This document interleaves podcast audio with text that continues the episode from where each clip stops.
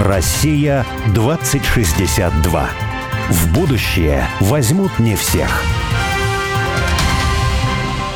Меня зовут Борис Акимов. А я Олег Степанов. Мы авторы проекта «Россия-2062», штаба вольной мысли, цель которого создать модель позитивного и привлекательного русского будущего. Ну а 2062 это символическая дата, и считается, что в 862 году Рюрика позвали княжить на русскую землю. А в далеком, но не слишком, 2062 году мы отметим 1200 лет образования русского государства. Россия-2062 – это позитивное русское будущее, которое наши герои прямо сейчас строят для своих близких и друзей, для всех жителей страны, для всех нас. Каждый раз мы зовем в студию «Радио Спутник» героя, который, не дожидаясь 2062 года, действует уже здесь и сейчас, и делает то, что кажется нелогичным и даже сумасшедшим, потому что часто будущее не очевидно и являет нам много невероятного.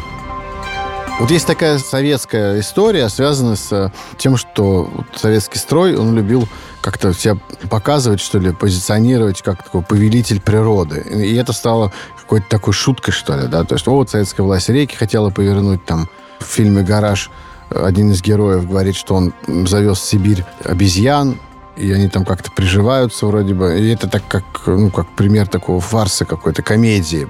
Представляется, что советские ученые творили что-то невообразимое, а точнее даже не творили, а скорее только говорили об этом. Вот, а толка Нет, творили, никакого. и это привело к чему-то да, плохому. творили плохое, а, как бы, а иногда не творили, а просто говорили, а это совсем уже ужасно, но так как они этого не сделали, это просто было смешно. Вот. Но на самом деле сталкиваясь э, с практикой действительно взаимодействия человека и природы, в частности в советский период, видишь, что очень часто ну, это был примером такого попытки внесения гармонии в этот хаос природы, потому что есть такое профанное мнение, что в природе все окей, да, все, да, все да, норм. Да, и лучше, человека. а человек все портит. Да, человек не влезай, все будет отлично. Но на самом деле это не так. Да, и несколько у нас тоже было уже программы героев, посвященных тому, что как любит говорить Олег, реки мелеют, леса становятся болотами, болотами буйраками, зарастает все мхом, комарами и так далее. Вот, а при правильном отношении человека, взаимодействия человека с природой, внесении гармонии в природу, природа расцветает. И вот э, сегодня у нас как раз такой гость, очень интересный человек, который не только теории, как большой ученый, но и в практике, потому что он большой практик, а показывает, как может природа расцветать при взаимодействии с человеком в частности, конкретно с ним даже, да? Да, и вот тут я бы хотел сказать, что есть в либеральном дискурсе такая вот э, экологическая повестка, которая, в общем-то, говорит нам о том, что, да, вот лучше природу от человека охранять. И человеку лучше там ходить по каким-то досочкам и быть изолированным от природы, поселиться в мегаполисах, на природу выезжать на экскурсию и желательно через стекло ее наблюдать чтобы никак не влиять на нее. Не дышать природу. Да. На самом деле природа... Мы просто вообще не знаем практически природы без человека. И я был как раз удивлен, когда вот мы обнаружили ученого, физика, химика, биолога, геолога, географа, который говорит поразительные для нас сейчас вещи, но при этом он является признанным в мире ученым. Есть два таких журнала, э, самых авторитетных э, в мире науки. Это Science и Nature. Наверное, многие из радиослушателей о них слышали публикация в Science или в Nature – это, э, ну, как для ученого, как выигрыш в Олимпийских играх. Все мечтают быть там, публиковать статьи. Это очень повышает рейтинг ученого. В России очень немного ученых при особенно, ну, как бы западном таком отношении к России, негативном, которые достаивались вот этих публикаций. Так вот, э, Сергей Афанасьевич Зимов, с которым мы сейчас будем разговаривать, у него 12 публикаций в Science и в Nature, и Science, когда готовил свой юбилейный номер, заказывал самым важным ученым в мире, которых он считает, статьи в юбилейный номер. И вот одна из э, статей была заказано именно Сергею Афанасьевичу. Вот. И давайте послушаем о том, что скажет нам Сергей Афанасьевич о взаимодействии человека и природы. Сергей Афанасьевич, здравствуйте. Здравствуйте. Здравствуйте. У нас традиция, традиции чтим. По традиции Олег Владимирович первым задает вопрос. Сергей Афанасьевич, вот если набрать в поисковике вашу фамилию, Сергей Афанасьевич Зимов, то рядом будут слова такие плейстоцен и мамонты. Ну, мамонты нашим радиослушателям э, понятно, что такое. Что такое плейстоцен, я уверен, я не, не, знаю. не всем. Да? Это ледниковый период. И, э, как я понимаю, вот, ну, упрощенно говоря, вы считаете, что ну, нормальное состояние экосистемы Земли было в ледниковом периоде, когда паслись стада мамонтов и прочих вот там диковинных зверей, шерстистых носорогов, сумчатых львов и так далее. Это правда? Вот с точки зрения обывателя это просто чушь какая-то. Сразу сделаю еще одно замечание. А если вы в поисковике наберете два слова «климатическая бомба», то рядом с этими словами будет стоять моя фамилия. Ого. И это еще интересней. Это, ну... Да. Плейстоцен. Слово такое смешное и режет немножко слух, поэтому я этим словом по жизни много пользовался. Просто как минимум люди переспрашивают фразу под три, как правильно произнести, и в голове что-нибудь останется. Слово не останется, но моя физиономия, может быть, запомнится. Так вот, раньше все было правильно и нормально. И во время ледниковья все правильно было, и во время межледниковья. Наперекосяк все пошло после того, как человек вкусил с древа познания. Пока человек бегал вместе с этими бизонами, мамонтами, по этим саваннам тоже все было нормально. А вот когда перестал бегать, а начал лениться и начал думать о жизни и как бы так облегчить свою жизнь, и додумался, и придумал хорошее оружие, комфортную одежду. И вот тут вот природа и застонала. И ту природу, которую мы сегодня любим, видим, восхищаемся, которой все это не природа, это все убогие новоделы. До человека не было ни нахой тайги, не было ни тундр, не было вот этих вот кусочков некосимой целинной степи. Все эти экосистемы появились только после того, как наши предки разрушили природу Богом данную. А что было-то? Ой, в двух словах не скажешь, надо повторить всю эволюцию. Не, ну вот в вашем Основные любимом периоде, в ледниковом периоде, Всем Ой, кажется, что были я не люблю. Самый разгар оледенения – это мрачное время. Углекислого газа в атмосфере почти нет. Все растения задыхаются, холодно, ветрено, пыльно. И численность животных чуть не на порядок. Вот 18 тысяч лет упала. А, то есть меньше. Да. А ледниковье-то долгое, оно 100 тысяч лет длилось, и большая часть ледниковья была более-менее терпимая. Ну, так. А вот максимум леденения, это, конечно, уже... А когда хорошо было, вот, ваш любимый период, это какой? Мой любимый период – предыдущий межледниковье.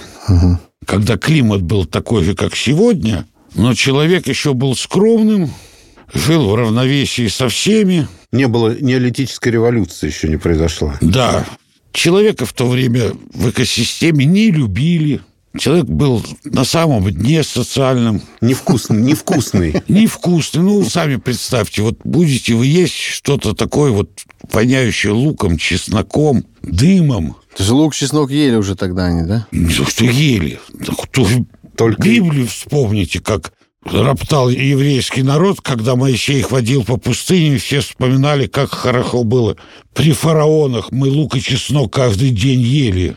В спорте не надо знать все приемы борьбы. Надо иметь там две-три коронки. В каком-то бизнесе тоже не надо уметь все делать. И сталь, и печь, и класть. Надо быть профессионалом в двух-трех там областях где ты не имеешь конкурентов, где у тебя есть гарантированный кусок хлеба, который у тебя никто не отнимет. Так вот, человек был самым убогим в этой экосистеме. Скорость у молодежи, ну, 30 километров в час, у беременной бабы с детьми 2,5 километра в час.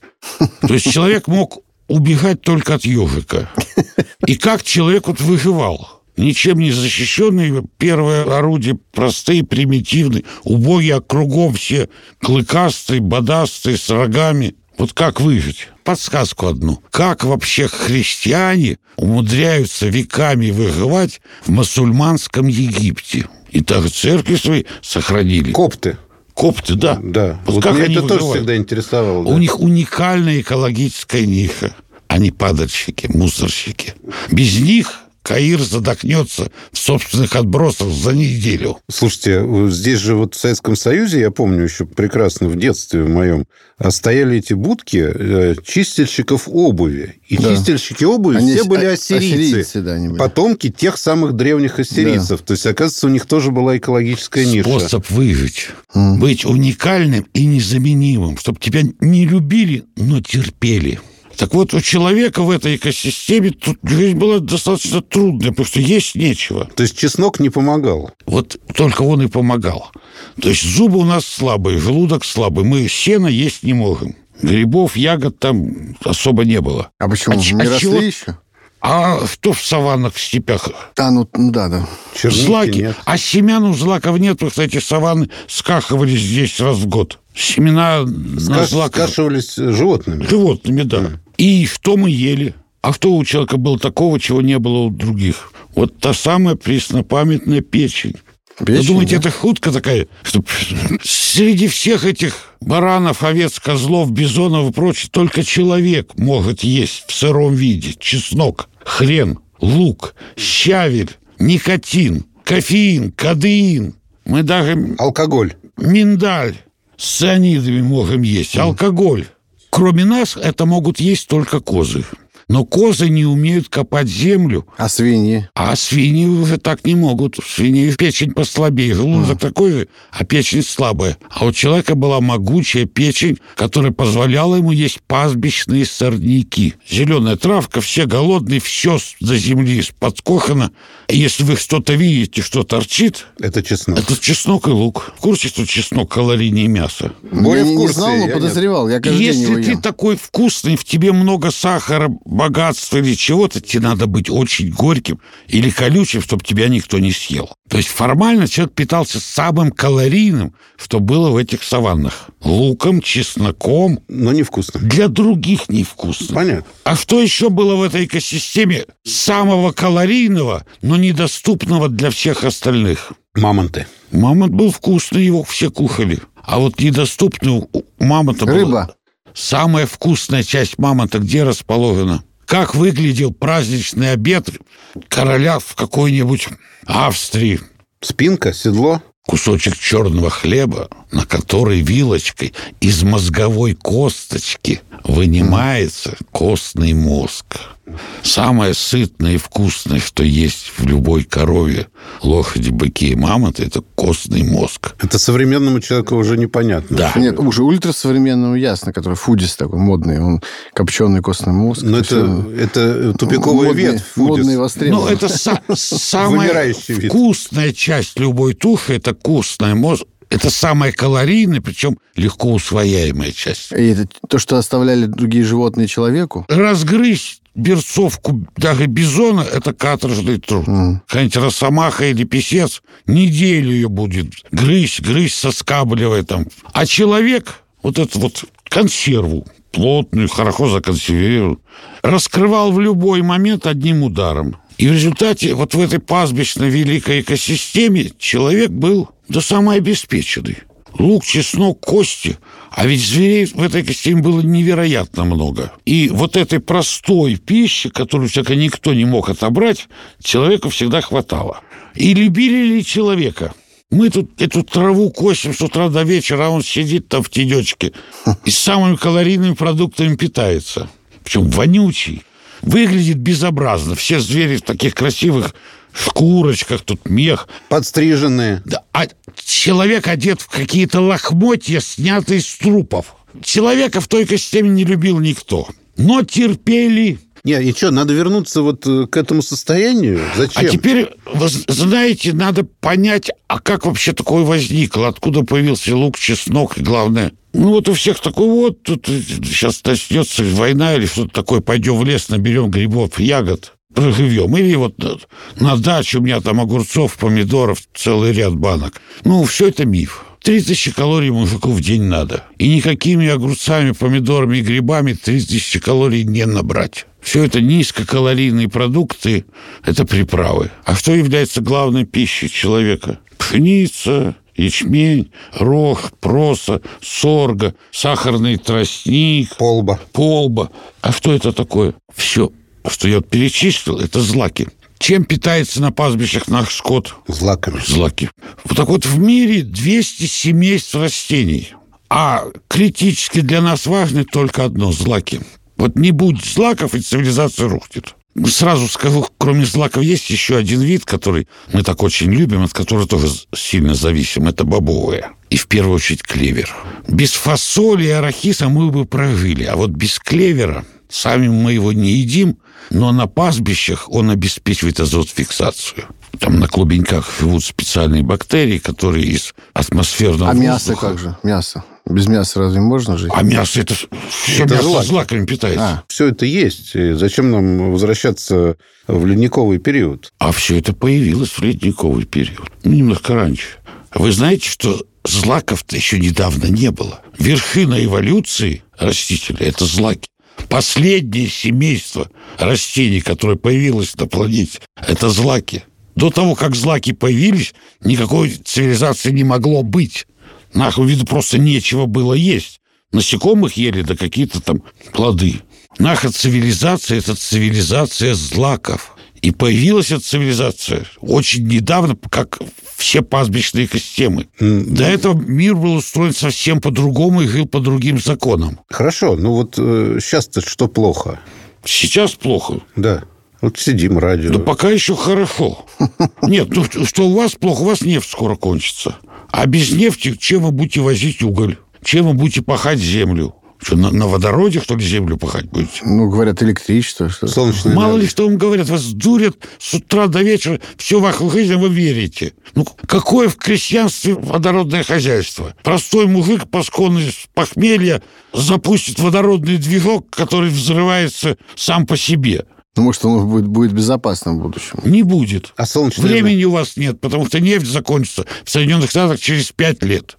Чего они дергаются там? Ну, у нас-то в России будет еще. Вы знаете, у нас будет, До так мы 2062 года. богоизбранный народ, товарищи. У нас-то будет. А вот в остальном мире она закончится со дня на день. А канадскую или венесуэльскую нефть без бензина не поднять. Там и не нефть. Ее вроде как очень много, но там практически асфальт. А солнечная энергия? А солнечную энергию надо превратить в хот-дог и пиццу. Вот по всему миру крестьяне это делают просто с помощью фотосинтеза из злаков. А я посмотрю, какую пиццу вы сделаете с помощью тонкой химии, каких-то микробиологических процессов. Зачем мудрить делать искусственную пиццу, если натуральную пиццу делали еще сто лет до нас, и она была вкуснее современной?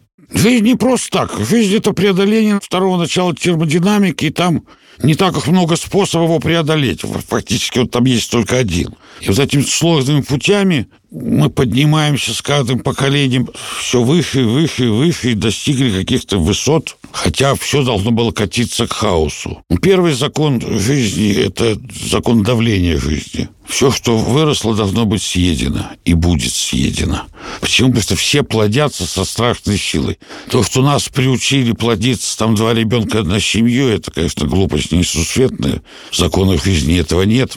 Так, удобнее жить. Коротко, но удобно. А вообще-то как у каждой рыбы тысячи икринков, у каждого дуба тысячи желудей, у каждой бабы было девять родов. Ну, это делается, чтобы была хорошая вероятность, что кто-то из потомков окажется умнее, талантливее, приспособленнее, чем родители. Почему? Потому что в целом в среднем дети хуже родителей. Потому что дети – это механически снятые копии с нашей ДНК. Это во всех видах так? Это Или для людей? у, у любой копии.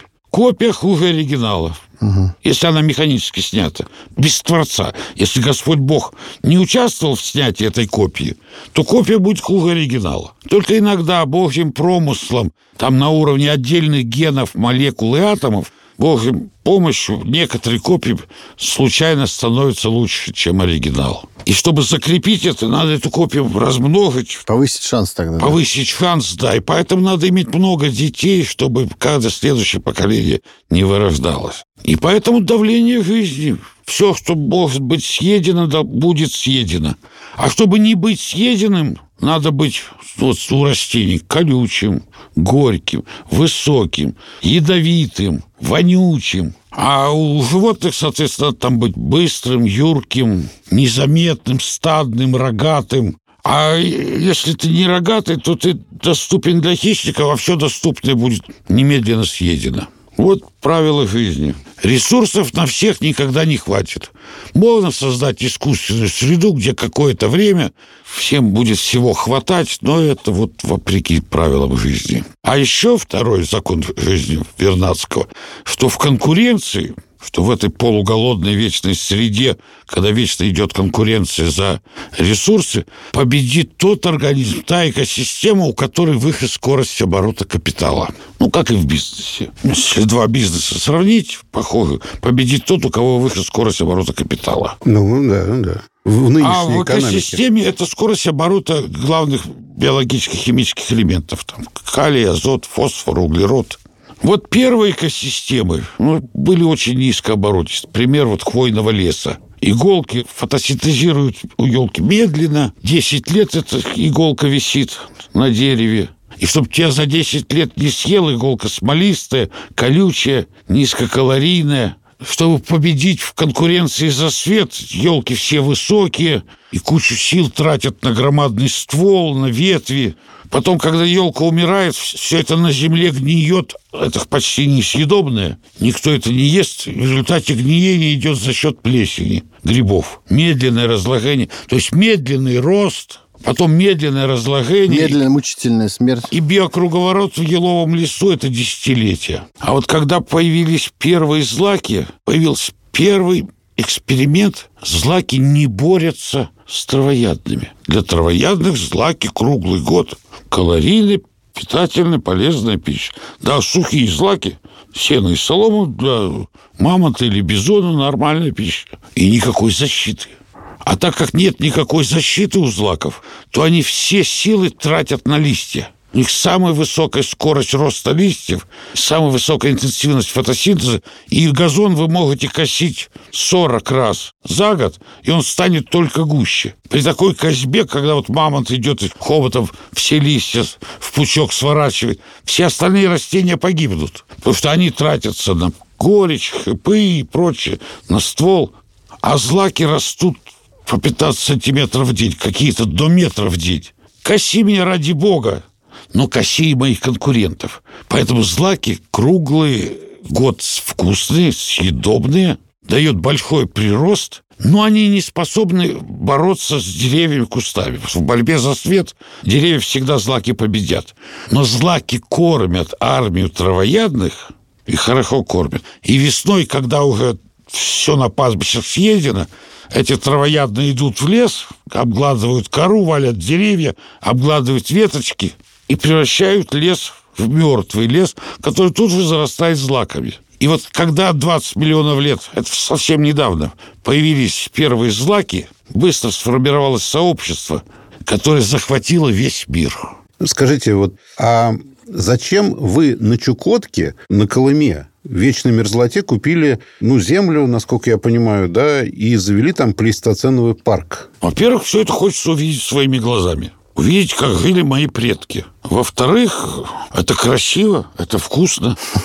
Как выглядят низовья Колымы сегодня? Это бескрайние маховые тундры с редкими деревьями и непрерывный звон комаров тучи. То есть это какой-то самый убогий тип экосистем, который только можно придумать. Почвы вообще. И как у вас там на Колыме? На Колыме трава, газоны, кустики подстрижены, ходят бизоны, лошади, верблюды, козлы какие-то, олени. Вас? Да. Восстановлена природа, в которой появились наши предки. Прервемся буквально на две минуты на новости, а после новостей мы поговорим о климатической бомбе. Хорошо.